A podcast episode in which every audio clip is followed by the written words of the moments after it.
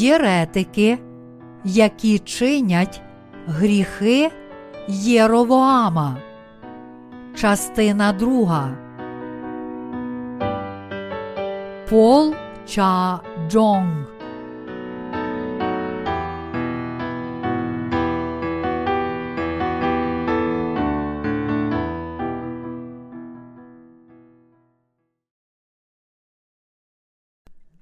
Хіба ви не знаєте, що ідолопоклонство це єресь? Перша царів, розділ 10, вірші 1, 29. Цариця Савська, почувши про славу Соломона, прибула випробувати його загадками. Прибула вона в Єрусалим з великим почетом, з верблюдами, навантаженими пахощами, премногим золотом і дорогоцінним камінням. Прибувши до Соломона, бесідувала вона з ним про все, що мала на серці.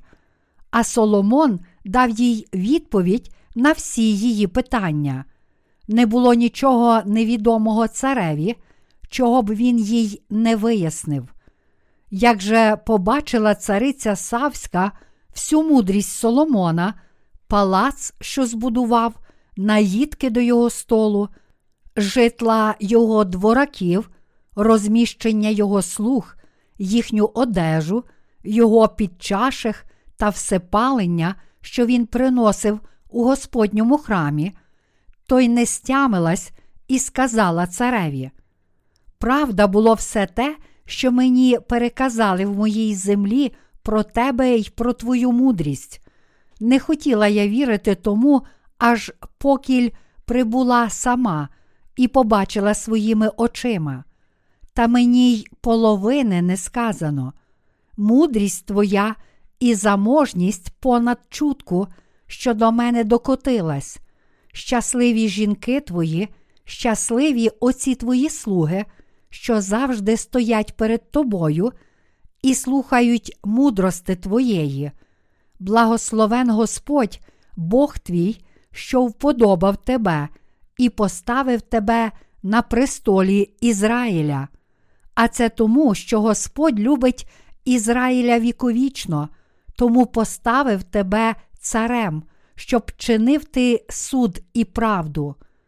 І надарувала вона цареві 120 талантів золота, і вельми багато пахощів та дорогоцінного каміння. Ніколи більше не прийшло стільки пахощів, як це подарувала цариця Савська Соломонові, та й хірамові кораблі, що привозили золото з офіру, привезли з офіру дуже багато червоного дерева та дорогоцінного каміння. Цар зробив з червоного дерева поруччя до Господнього храму і до царського палацу, і гусла та гарфи для співців. Ніколи більше не приходило таке червоне дерево, і не було його видно по сей день. Цар Соломон дав цариці Савській усього, чого жадала й прохала, понад те, що дарував їй як гостинець, гідний царя Соломона. І вона пустилась назад у дорогу в край свій, вона та її слуги. Золото, що приходило до Соломона кожного року, важило 666 талантів, крім того, що приходило від продавців, з прибутку від купців, від усіх царів арабських та від правителів країни. Цар Соломон зробив 200 великих щитів з кутого золота, 600 шеклів пішло на кожен щит, і 300 маленьких щитів із кутого золота, три міни золота пішло на кожен щит, і поставив їх у палац із ливанського дерева.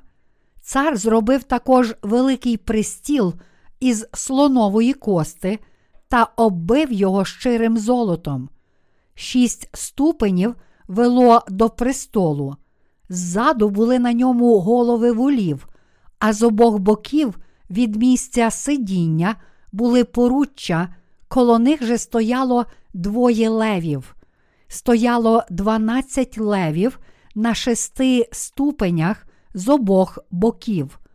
Такого не було ні в якому царстві. Увесь посуд, що з нього цар Соломон пив, був із золота, і все начиння в палаці з ливанського дерева було з чистого золота. Нічого не було зі срібла. Срібло за Соломонових часів не цінилось, бо в царя Соломона були таршішські кораблі на морі при хірамових кораблях, і що три роки приходили таршішські кораблі й привозили золото, срібло, слонову кість, малп і пав. Цар Соломон багатством та мудрістю був найбільшим з усіх царів землі. Увесь світ жадав бачити Соломона, щоб почути його мудрість, яку Бог йому вклав у серце. Кожен щороку приносив з собою гостинця, срібне начиння й золоте начиння, одіж, зброю, пахощі, коней та мулів. Соломон надбав також собі колісниці та коней. Було у нього 1400 колісниць і 12 тисяч коней. Він розмістив їх по містах для колісниць і біля царя в Єрусалимі. Цар довів до того, що срібло в Єрусалимі стало таким звичайним, як каміння, а кедрове дерево таке численне, як сикомори, що в долині. Коней виводив Соломон з Єгипту й з Кое. Царські купці брали їх із Кое за плату. За одну колісницю з Єгипту заплачено 600 срібних шеклів, а за коня 150. Так через них продавано їх усім царям хеттицьким та арамійським. Останнім часом я прагну розповісти нашим співробітникам за кордоном, а також багатьом іншим душам про те, що таке єресь. Тож я хочу допомогти кожному, хто впав у єресь, звільнитися від неї. Саме з цим наміром я зараз розповідаю про єресь відповідно до правди Євангелія води та духа. І я переконаний, що така віра і знання цілком необхідні всім людям.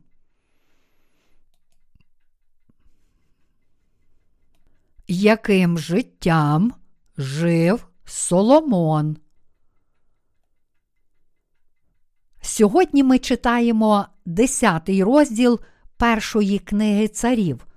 Бог дав цареві Соломону велику мудрість. Тому багато людей дуже шанувало Соломона. Через дивовижну мудрість Соломона слава про нього поширилася у далеких країнах.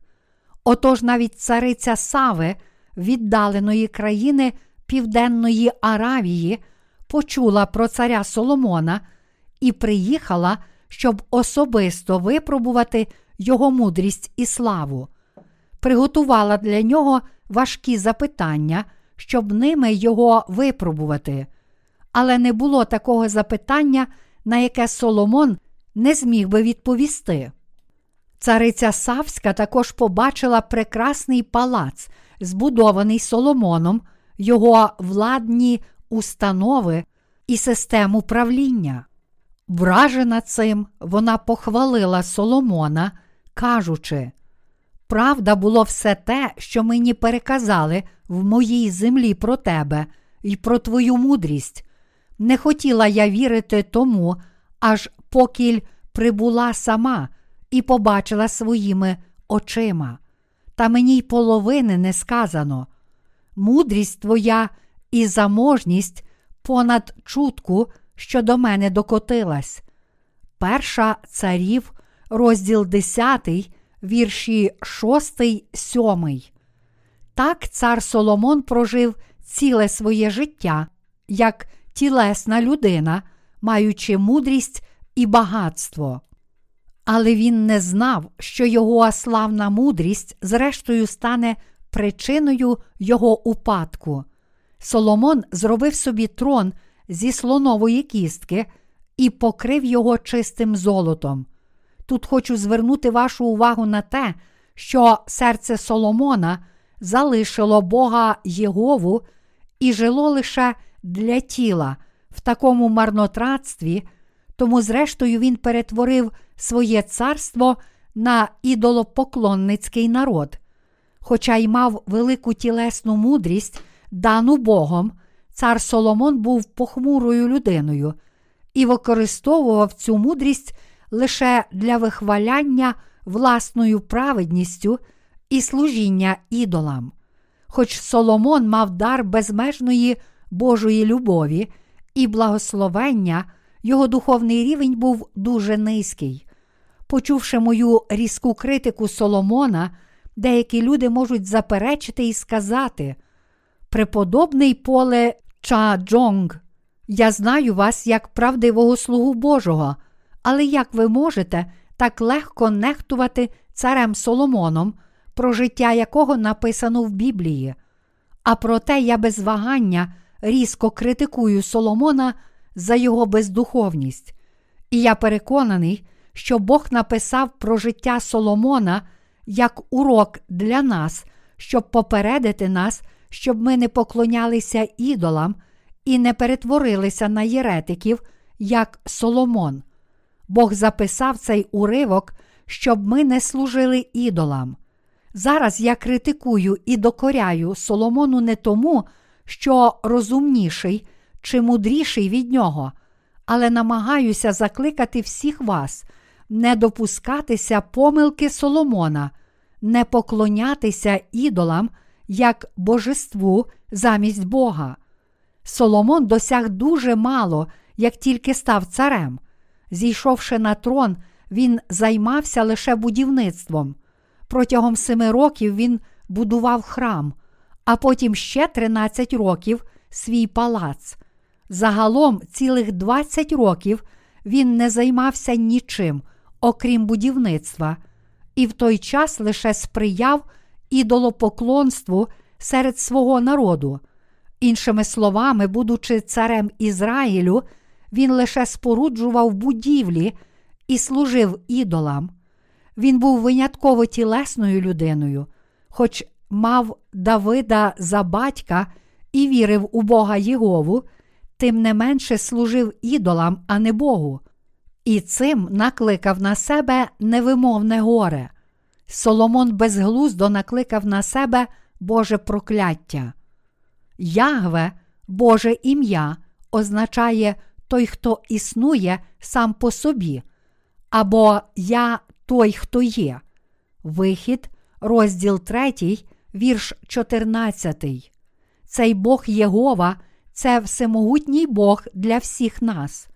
Отож Бог промовив до Соломона своїм словом застороги, кажучи: Не поклоняйся ідолам, але Соломон знехтував цією засторогою і продовжував служити ідолам, брав собі за жінок безліч іноземок і навіть дочку фараона, якою духовно немудрою і тілесною людиною був Соломон.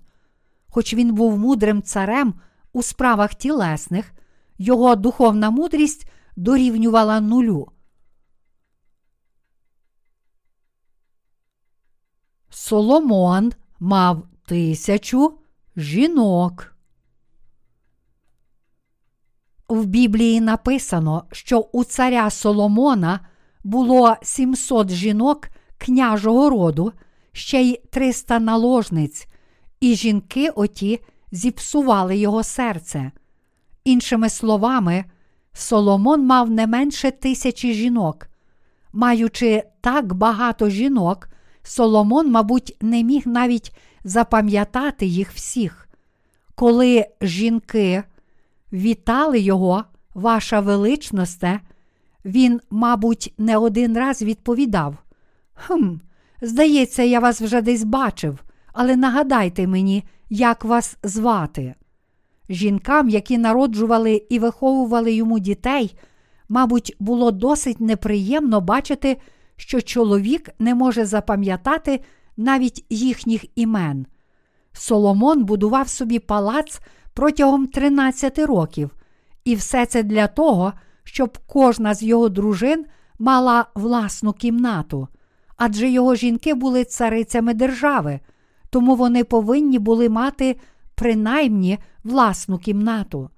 Мабуть, Соломон також влаштував для них декілька садів і ставків. Крім того, оскільки багато з цих царських жінок були іноземками, вони привезли з собою своїх власних ідолів і поклонялися їм, тому Соломон також побудував храми для цих ідолів. Якби я жив у ту епоху, я б докорив Соломону і сказав йому: Соломоне, яка користь з усієї твоєї мудрості, краще бути нерозумним і боятися Бога. А проте сьогодні дуже багато християн все ж шанують царя Соломона і заздрять його мудрості й багатству. У ранній період свого царювання, лише зійшовши на трон, Соломон приніс Богу тисячу цілопалень у Гібеоні. Але насправді, як довго цей чоловік мав страх Божий. Бачимо, що він боявся Бога лише тоді, коли будував Божий храм і свій палац, а потім почав служити ідолам.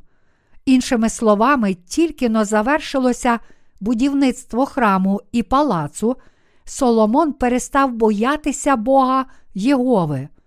Коли його царська влада зміцніла і він здобув багатство і матеріальний достаток, його серце перестало покладатися на Бога і, зрештою, впало в ідолопоклонство. Насправді він був нерозумним і нещасним царем. Якби він служив Богу Єгові вірою, то отримав би від Бога щедрі благословення як у тілі, так і в дусі, а його нащадки і всі люди були б благословенні Богом. Але він цього не зробив, а натомість жив нерозумно. Якби Соломон мав хоча б трохи духовної мудрості, то він не шукав би з усіх сил лише тілесного задоволення. Наприклад, Соломон зробив собі трон зі слонової кістки і покрив його чистим золотом. Але чи трон, покритий золотом, якимось чином примножив його царську владу? Іншими словами, замість того, щоб об'являти Божу славу і його праведність, Соломон цілим серцем проголошував власну славу і праведність. Але у цьому світі важливі лише тілесні цінності, тому мудрість Соломона звеличували навіть в інших країнах, і безліч людей приносило дарунки, прагнучи зустрітися з ним. Однак, з духовної точки зору, життя Соломона було ганебним тілесним життям. Його хвалив навіть цар Єгипту, найзаклятіший ворог Ізраїлю, і звеличував його. Ти величний цар, твоя мудрість не має меж. Сусідні царі видавали за Соломона своїх дочок, щоб мати запоруку миру з ним, посилали йому золото і деревину, коли він будував храм. Саме тому, що Соломон мав велику тілесну мудрість, він не воював із ворогами, а укладав мир із цими державами і служив ідолам, у яких вони вірили. У той час як мудрість Соломона може бути гідною пошани з людської точки зору для царя Ізраїлю, Божого вибраного народу, укладати мир із його ворогами означало самому стати ворогом Божим. Для Соломона жахливим та огидним гріхом перед Богом було укладати мир із царями, які противилися Богу, брати їхніх дочок собі за жінок, будувати свій палац за їхню данину і приймати їхніх ідолів. Цар Соломон був дуже грішною людиною, адже служив ідолам замість Бога. Перед Богом він був невдахою, який жив лише для свого власного тіла. Бог записав цей уривок у Біблії, щоб ми взяли з нього важливий духовний урок і не дозволили собі жити лише для власного тіла. Навіть народжені знову, які тепер вірять у Євангеліє води та духа, можуть стати схожими на Соломона, якщо коритимуться лише прагненням тіла. Саме тому Бог дав нам цю духовну науку, щоб ми не жили так, як він.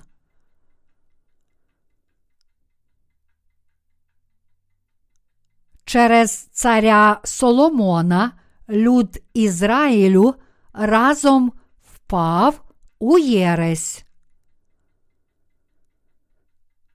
Якраз під час царювання Соломона Ізраїль перетворився на народ ідолопоклонників. Із сусідніх країн в Ізраїль привозили різних неправдивих богів та ідолів і поклонялися їм. Де їм поклонялися? В Ізраїлі їм поклонялися при дворі. Іноземна релігія процвітала при дворі Ізраїлю. Двір Соломона безперервно служив всіляким іноземним ідолам. Усюди в Ізраїлі будували храми для служіння іноземним богам. А оскільки їхні власні царі і цариці служили ідолам, то народ Ізраїлю також із радістю їм служив. Усюди було багато ідолів, і ціла країна перетворилася на виставкову залу ідолопоклонства. Все менше і менше людей в Ізраїлі вірило в Бога Єгову, тоді як ідолопоклонство, зрештою, почало переважати і стало основною релігією народу. Неначе спонсоруючи мітинг єдності, цар Соломон збирав свій народ лише на один тиждень для служіння Богу Єгові, а саме для здійснення ритуалів Пасхи і Дня спокутування. І як тільки люди поверталися додому, принісши свої жертви Богу Єгові, всі вони продовжували служити ідолам, у яких кожен із них вірив.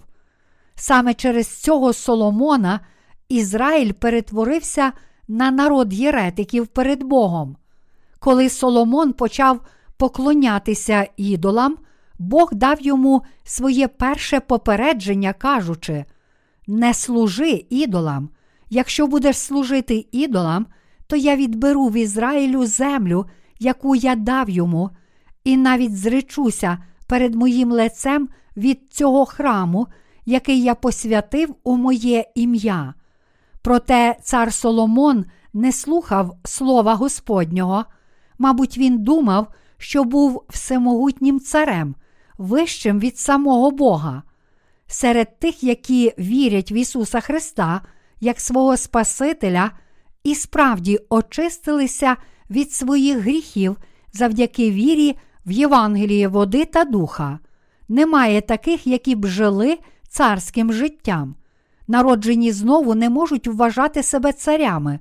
Лише Ісус Христос, наш Господь, є нашим царем, якщо ми справді знаємо і віримо в Спасителя, який прийшов на цю землю водою, кров'ю і духом. Перший лист Івана, розділ 5, вірші 6, 8. Проте Соломон був своїм власним царем, не зважав на те, що Бог так застерігав його, щоб не служив ідолам, для нього не мало значення, що Божі слуги приходили до нього і напоумляли його. Соломон був своїм власним царем, тому він перетворив вибраний народ Божий на націю ідолопоклонників. Ровоам, син Соломона, зростав у той час, коли його батько поклонявся ідолам. Тож Ровоам також служив ідолам, як і його батько. Тоді Бог вирвав в Ізраїлю десять племен і дав їх Єровоаму. Перша царів, розділ 11, вірші 30, 31, зробивши його царем північного царства Ізраїлю. Але Єровоам служив ідолам навіть більше, ніж Соломон.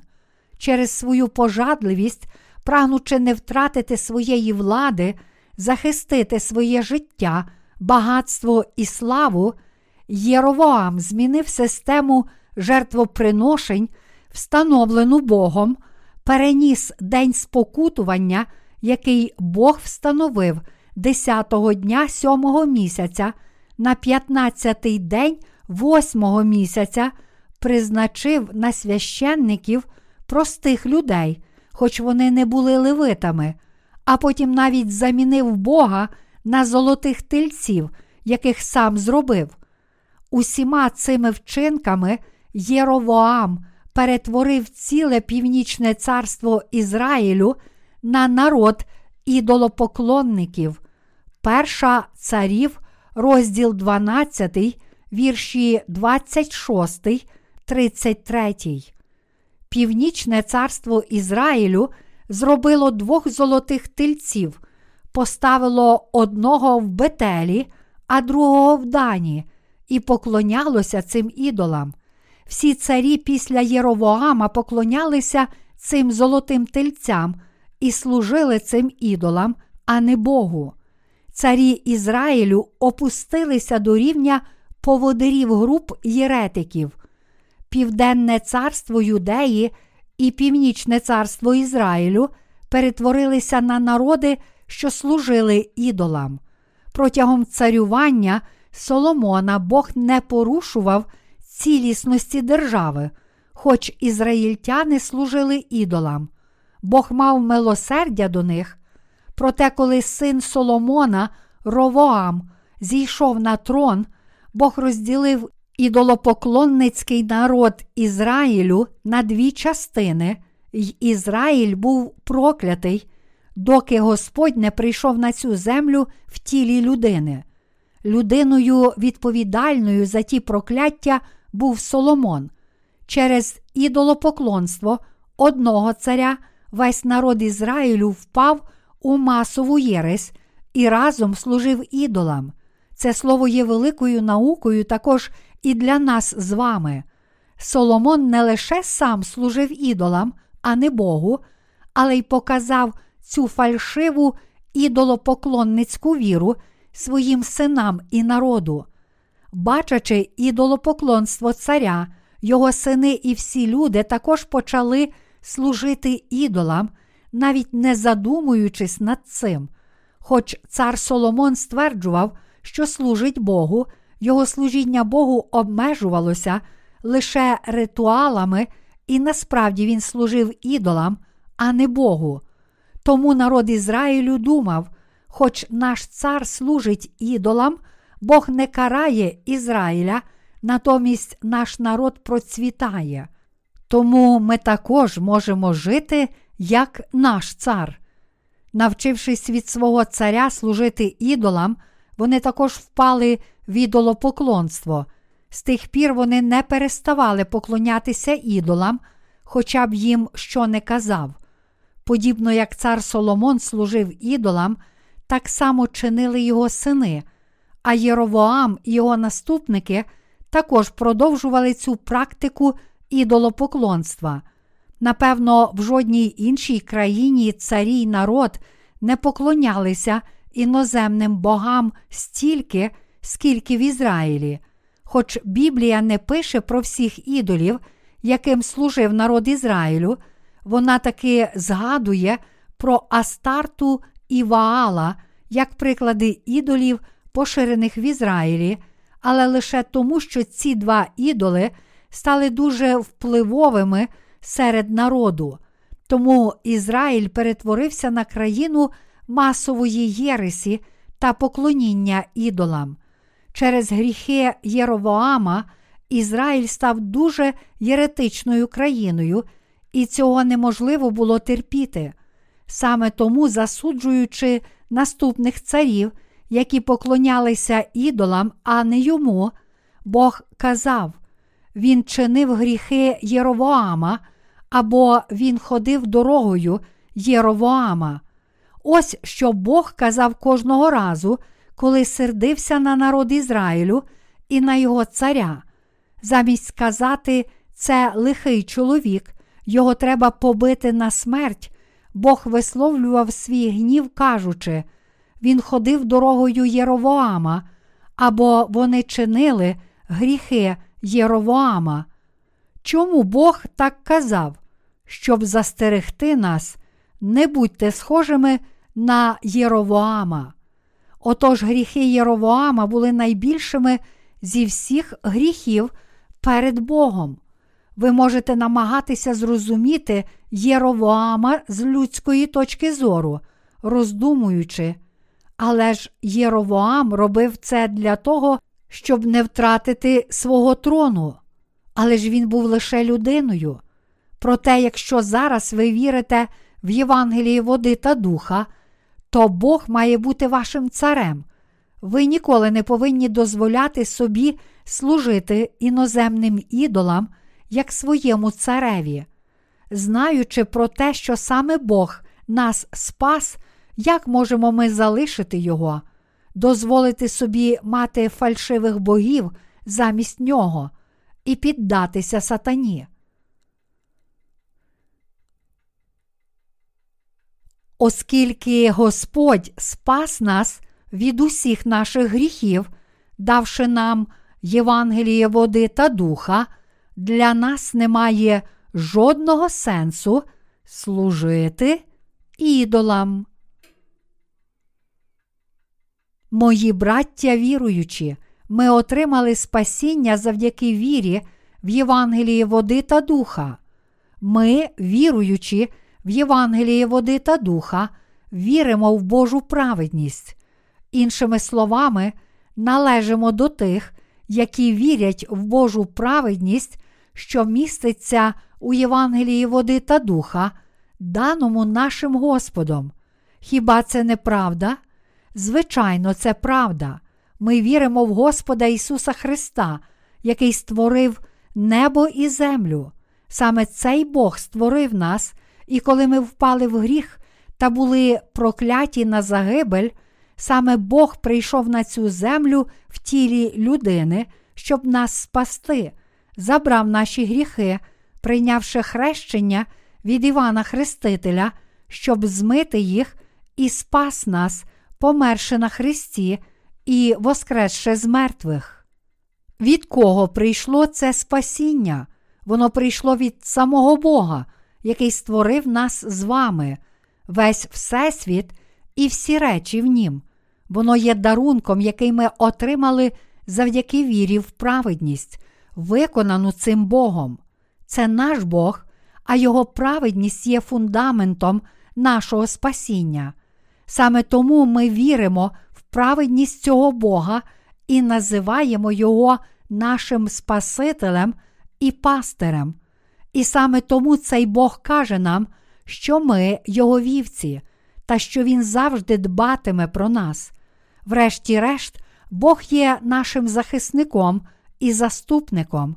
Ми Його народ, який вірить, що Євангеліє води та духа це єдина правда спасіння, і що наш Господь дав нам цю правду. Будь-хто з нас, що тепер віримо у Євангеліє води та духа, може легко свідчити про це Євангеліє, але для тих, які не вірять в нього, це Євангеліє правди є дивне і важке для розуміння. Лише Божий народ може вірити і проповідувати його так, як написано. Оскільки Бог спас нас від усіх наших проклять правдою Євангелія води та духа, життя, присвячене служінню цьому Євангелію, є найціннішим і найналежнішим життям для всіх нас. Бог полюбив нас з вами і спас нас від усіх наших гріхів. Бог звільнив нас з вами від наших гріхів і поблагословив нас правдою Євангелія води та духа. Колись ми відійшли від Бога і блукали власними дорогами та були приречені на загибель. Кожен із нас у власний спосіб служив ідолам, навіть не знаючи, хто є правдивим Богом. І всі ми були прокляті за наші гріхи. Але незважаючи на все це, хоч ми й зійшли з правдивої дороги, Бог йшов за нами і зустрівся з нами через правду Євангелія води та духа, спас нас від усіх наших гріхів і сам став нашим власним пастирем. Ми стали Божим народом не тому, що хотіли цього, але завдяки Його любові і прагненню спасти нас. Чи ви вірите в це, мої браття віруючі? Лише ті, що справді вірять в цього Бога і в Євангеліє води та духа, належать до віруючих у Божу праведність, а віруючи в Божу праведність є Його народом.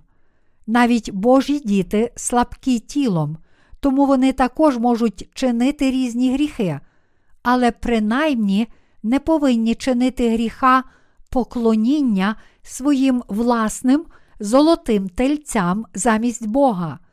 Іншими словами, ми ніколи не повинні дозволяти собі поводитися так, як царі Ізраїлю в Старому Завіті.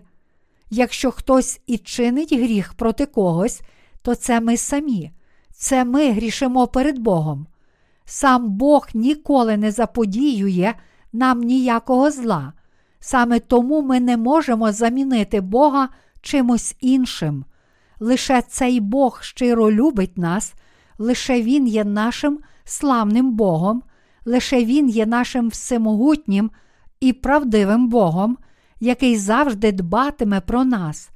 Саме завдяки вірі в праведність цього Бога ми отримали спасіння, і Він є тим самим Богом, якого ми зараз вихваляємо і якому дякуємо.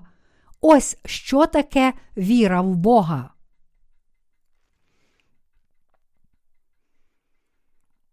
Життя Соломона, що залишив Бога, було марнота марнот, геть усе марнота. Все, що Соломон коли-небудь робив на цій землі, було цілком марне. Як написано, він вирік три тисячі приповісток, і тисячу п'ять пісень було в нього. Він знав говорити про дерева від кедра на ливані та й до ісопу, що виростає з муру, говорив і про четвероногого звіря, і про птицю, і про повзуна, і про рибу. Перша царів, розділ 4, вірші 32, 33. Але він терпів неймовірні страждання як тілом, так і духом. Він жив нещасливим і порожнім життям, як перед Богом, так і перед людьми. Його знання дозволяли йому дискутувати на найрізноманітніші теми. Багато царів зі всіх континентів приїжджали до нього і привозили йому, начеб нерозв'язані загадки, але не було такої, яку б він не міг розв'язати. Проте, користуючись цією даною Богом мудрістю, він також укладав мир із сусідніми країнами і брав собі за дружин дочок іноземних царів. Хоча Соломон думав собі, що це були мудрі рішення, плоди його власної мудрості, він не усвідомлював, що все це, зрештою, обернеться найгірше для нього. В Ізраїлі було багато богобоязливих жінок, але Соломон немудро взяв дочку фараона за одну зі своїх жінок. Це була дуже необачна і груба помилка. Цей вчинок не сподобався ні його батьку Давиду, ні самому Богу. Одруження з жінками-язичницями було дуже огидне для Бога. Тим не менше, щойно зійшовши на трон, Соломон взяв дочку фараона. Він справді був дуже зарозумілий перед Богом. Чи Соломон думав про наслідки своїх вчинків, про те, що через нього Ізраїль стане країною ідолопоклонства і масової єресі? Напевно, не думав. І це мало руйнівні наслідки. Люди не мали чого навчитися від царя ідолопоклонника. Вони навчилися від Соломона лише поклоніння ідолам. Цілий народ Ізраїлю дивився на віру і життя царя, і всі люди брали приклад з його огидних вчинків. Хоч усі ми маємо недоліки, принаймні наші серця мають прагнути Бога, щоб не трапилося. Саме тому Господь закликає нас відкинути з наших сердець любов до світу, подібно як зі срібла видаляють домішки. Ми повинні серцем прагнути Бога і ніколи не дозволяти нашим серцям полюбити щось більше, ніж Бога, тобто ніколи не приймати ідолів до своїх сердець. Але Соломон покладався на ідолів, хоч люди часто казали, що цар Соломон був людиною великої мудрості, насправді він був дуже немудрий, бо любив слухати таку похвалу. Декотрі люди люблять тільки тих, які добре про них відгукуються. Але Господь сказав: Горе вам, коли про вас усі люди будуть добре говорити, так само, бо з ложними пророками поводилися батьки їхні. Євангелії від Луки, розділ 6, вірш 26. Навіть ті, що зараз вірять у Євангеліє води та духа, можуть стати єретиками, як цар Соломон.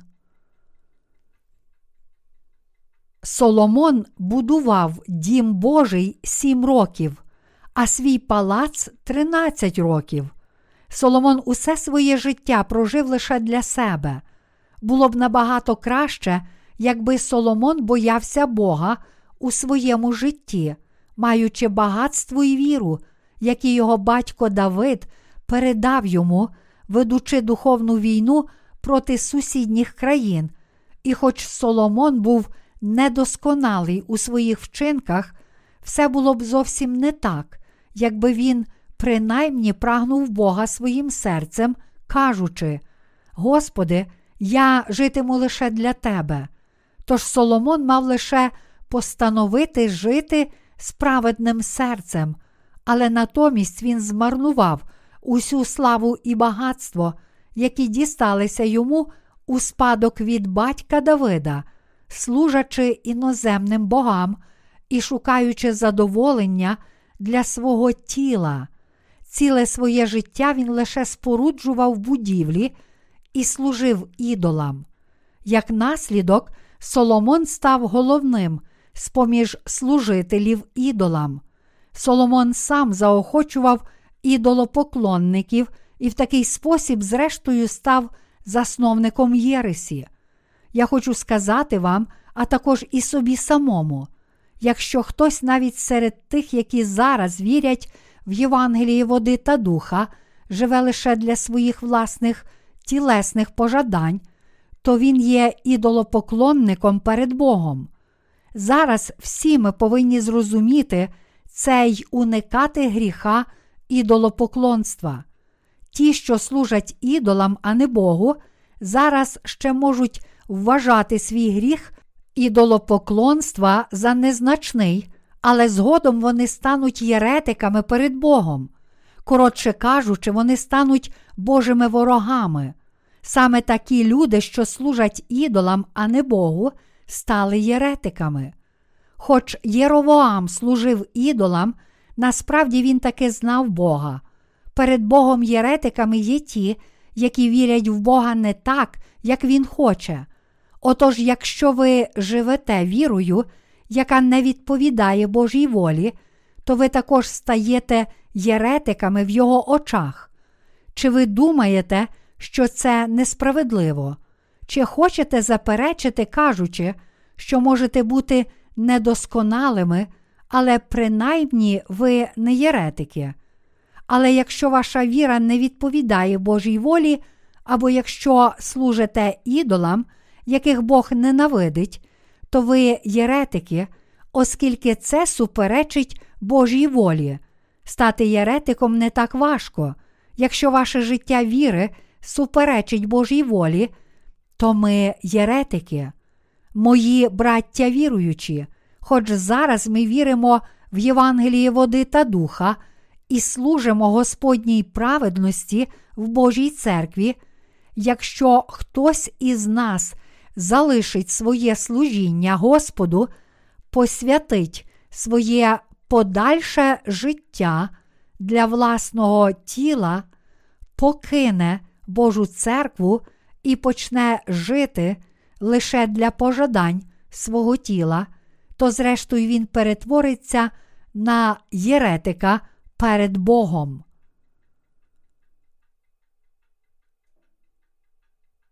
Ви також можете не знати, що служити ідолам, напевно, означає перетворитися на єретика перед Богом.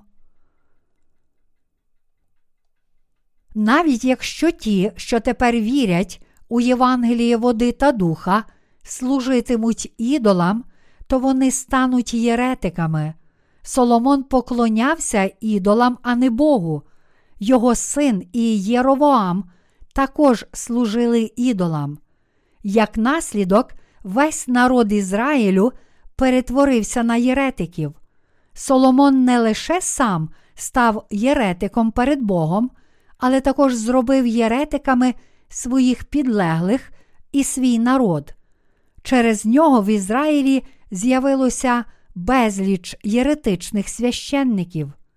Як сміє той, хто твердить, що вірить в Бога, проміняти його на золотих тельців і служити ідолам, прагнучи матеріального добробуту цього світу, а не покластися натомість на Божу праведність. Але ізраїльтянам цього було недостатньо. Що гірше, вони взяли собі іноземні божества, поклонялися і служили їм із впевненістю, що це їхні боги. Хіба це не єресь? Якщо це не єресь, то що тоді єресь?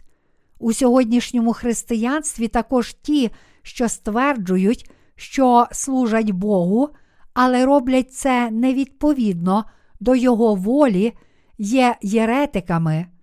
Кожен, хто служить ідолам, є єретиком перед Богом. Мої браття віруючі, якщо декотрі люди твердять, що вірять в праведність Ісуса Христа, але продовжують служити ідолам, то вони єретики перед Богом, незважаючи на те, що Ісус Христос спас нас від усіх наших гріхів Євангелієм води та духа, ті, які все ще не вірять у це Євангеліє правди і живуть лише для власної пожадливості, це єретики перед Богом. Саме такі люди служать ідолам, а отже, вони єретики перед Богом. Чи зараз я висловлююся надто різко? Зовсім ні. Я лише говорю чисту правду, викриваючи людей, які насправді є єретиками.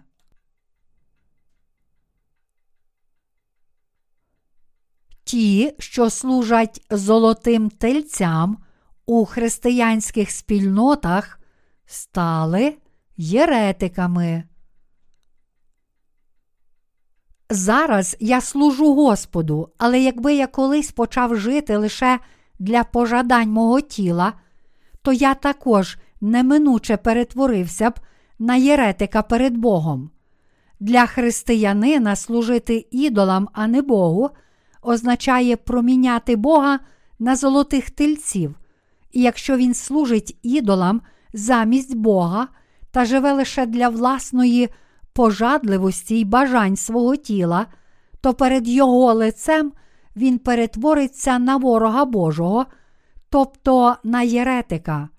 Навіть ті, що отримали прощення гріхів, можуть стати єретиками. Навіть ті, що народилися знову завдяки вірі в Євангеліє води та духа, також дуже легко можуть стати єретиками, якщо вони не коряться Божій волі.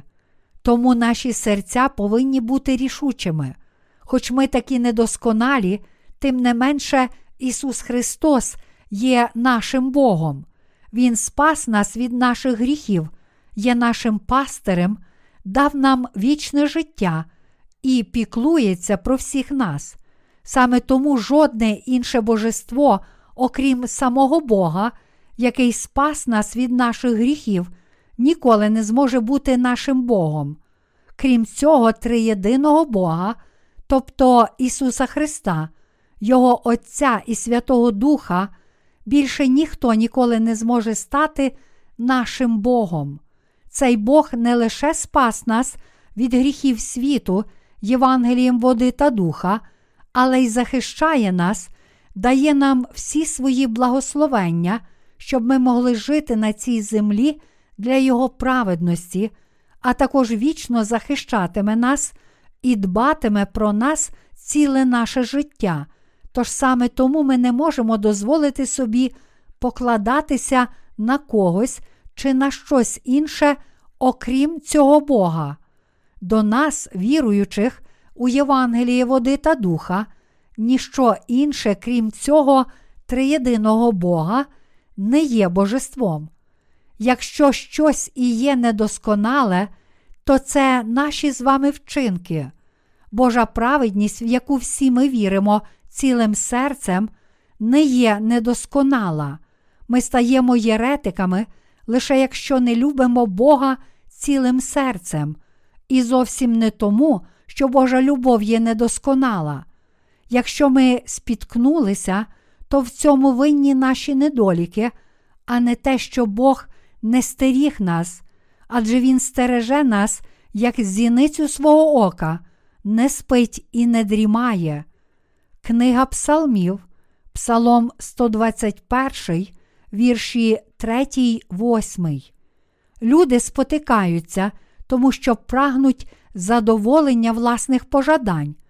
Отож, кожен, хто вірить у Євангеліє води та духа, ніколи не зможе служити іншому божеству перед Богом, якщо справді вірить у цю євангельську правду.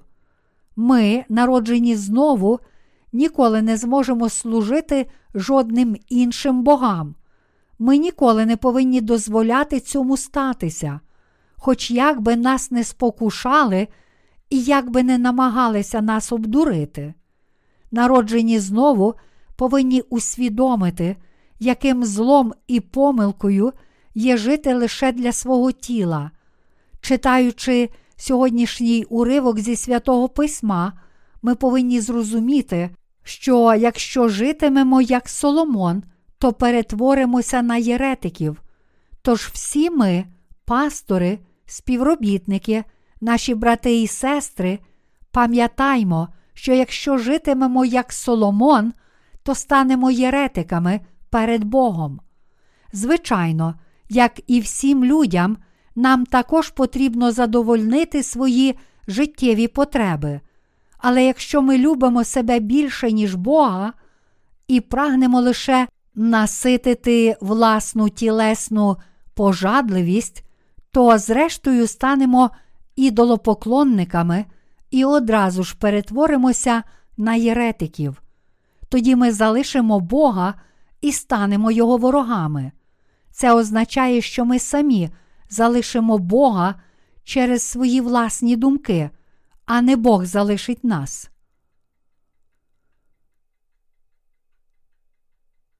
Тому, говорячи про єресь, ми повинні спершу подивитися на себе, а не на когось іншого. Нашим серцям просто необхідно знову пригадати собі, що навіть ми, віруючи в Євангеліє води та духа, можемо стати єретиками. також і ми з вами легко можемо перетворитися на єретиків. Тоді ви запитаєте, але як це можливо? Як можемо ми стати єретиками, якщо належним чином віримо в Бога? Однак це можливо. Тож задумаймося ще раз над тим, як ми можемо стати єретиками. Я вірю в Євангеліє води та духа. Я отримав прощення своїх гріхів і служу Господу. Але протягом мого життя у мене знову і знову з'являються тілесні пожадання. Коли я слабкий, чим слабше моє тіло, тим більше я прагну захисту. Тож я намагаюся захистити себе, а також вихваляюся. Всі люди слабкі, тому ми генетично запрограмовані шукати користі для себе. Проте, якщо шукатимемо власної користі, то можемо стати ідолами для самих себе, або ж матеріальне багатство може стати нашим Богом. Іншими словами, наше власне тіло може перетворитися на нашого Бога. Якщо це станеться, то чим наше ідолопоклонство відрізнятиметься від ідолопоклонства народу Ізраїлю? Вони будуть однакові. Тож, якби всі ми, що тут зібралися, наші пастори і їхні дружини, наші співробітники, наші брати і сестри прагнули задовольнити власну пожадливість, то всі ми перетворилися б на таких самих єретиків, як і народ Ізраїлю. Якби це сталося, то ми служили б самим собі більше, ніж Євангелію води та духа, і внаслідок цього відійшли б від Бога та, зрештою, стали б єретиками. Мойсей вивів народ Ізраїлю з рабства Єгипту. Після смерті Мойсея на пустині Ісус Навин привів ізраїльтян у землю Ханаан. Після смерті Ісуса Навина судді вели народ Ізраїлю. Хто став їхнім правителем по закінченні епохи суддів? Цар Саул став їхнім новим правителем. З тих пір в Ізраїлі встановилася монархія. Першим царем Ізраїлю був Саул, а наступним царем був Давид. Проте історія правдивої віри в Ізраїлі закінчилася за часів Давида, і відтоді всі ізраїльтяни перетворилися на єретиків. Тож дуже сумно дивитися на все це. Погляньмо на деяких слуг Божих, що жили до правління Соломона, від Мойсея й Ісуса Навина до суддів Гідеона, Самсона, Єфти і Самуїла й аж до Давида. Всі ці люди були слугами Божими. А тепер погляньмо на тих, що жили після днів правління Соломона. На превеликий жаль, так небагато царів мало правильну віру, що можемо на пальцях перелічити їх всіх. За формою державного правління. Ізраїль спочатку був теократією, але з волі народу країна стала монархією, і як наслідок народ Ізраїлю було духовно зруйновано. А як же ми, коли віримо в Євангеліє води та духа, ми живемо в теократії, іншими словами, нашим єдиним царем є сам Бог, і ми живемо вірою в Його праведність, віруючи в Євангеліє води та духа, не підвладні примхам інших людей. Проте в історії Ізраїлю теократія була замінена монархічним правлінням Соломона. Кого Соломон бачив, коли зростав? Він бачив праведну віру свого батька Давида, а проте він взяв дочку фараона собі за дружину. Це був лише початок його шлюбів із жінками-язичницями. Було стільки різних жінок, то чому ж він взяв так багато іноземок собі за дружин? Бачачи це, його народ втратив віру. В той час, коли правління Соломона почало підтримувати ідолопоклонство, теократії вже не було. Хоч згодом постало ще багато слуг Божих, обидва царства Ізраїлю, північне і південне, не слухали їх, а натомість продовжували служити ідолам, тож, зрештою, занепали і були зруйновані. До приходу Ісуса Христа Ізраїль ледве існував і був залежний від різних сильних держав.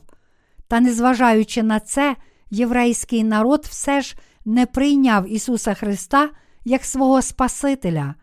Вивчаючи історію Ізраїлю, ми з превеликим жалем дізнаємося, що причиною того, що народ Ізраїлю зрадив Бога і обрав шлях до загибелі, був один чоловік Соломон.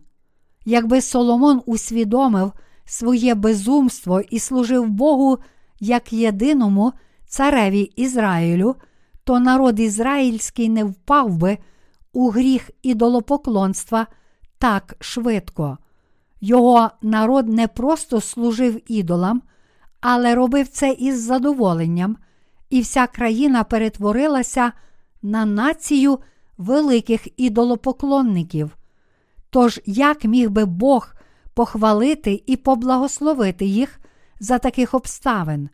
Ідолопоклонство переважало в цілій країні та було причиною хаосу. Люди із захопленням поклонялися ідолам, будучи зачаровані богами, яких могли бачити. Коротше кажучи, весь народ Ізраїлю почав поклонятися фальшивим богам. Після всього цього було просто очевидно, що Бог не може прийняти їх за свій народ. Саме тому Бог посилав своїх слуг до народу Ізраїлю. Ізраїльтяни зовсім не слухалися його, тому він посилав їм своїх сильних слуг. Першим із цих слуг був Ілля. Він був посланий Богом. Тож, коли Бог пророкував через Іллю в Ізраїлі, протягом трьох років не було дощу, а тоді Бог промовив через Іллю. А тепер я пошлю дощ. Приведіть 850 служителів Астарти і Ваала.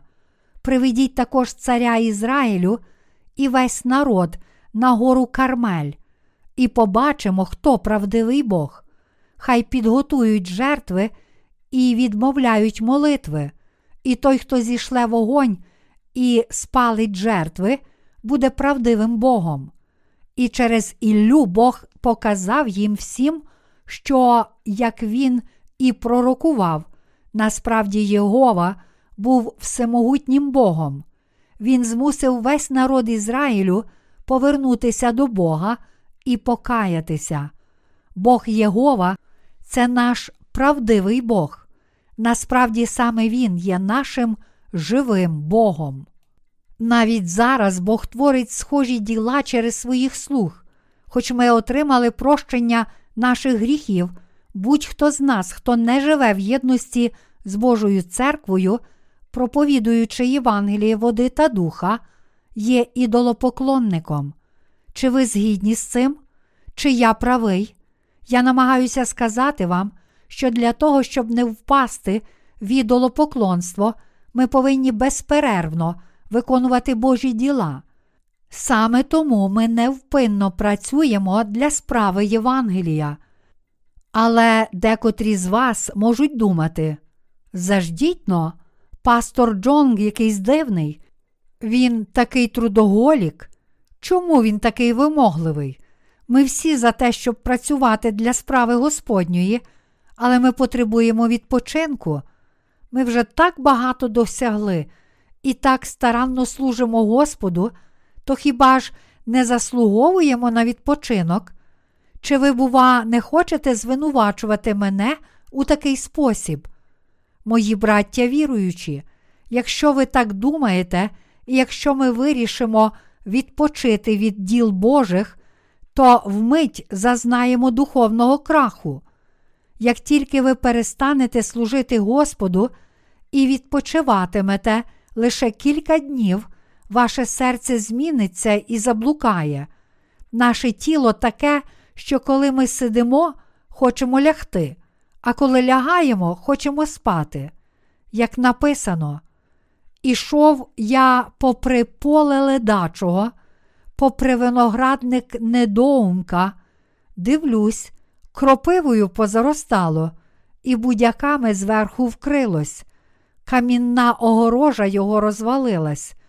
Поглянув я та й узяв собі до серця, позирнув і взяв ось таку науку, ще трохи сну, трохи дрімання, трохи згорнути руки, щоб спочити, і твої злидні прийдуть наскоком, нужда твоя, мов чоловік оружний.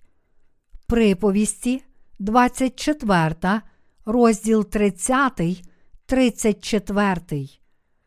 Коли ви задовольняєте всі забаганки свого тіла, це обов'язково підірве ваші стосунки з Богом.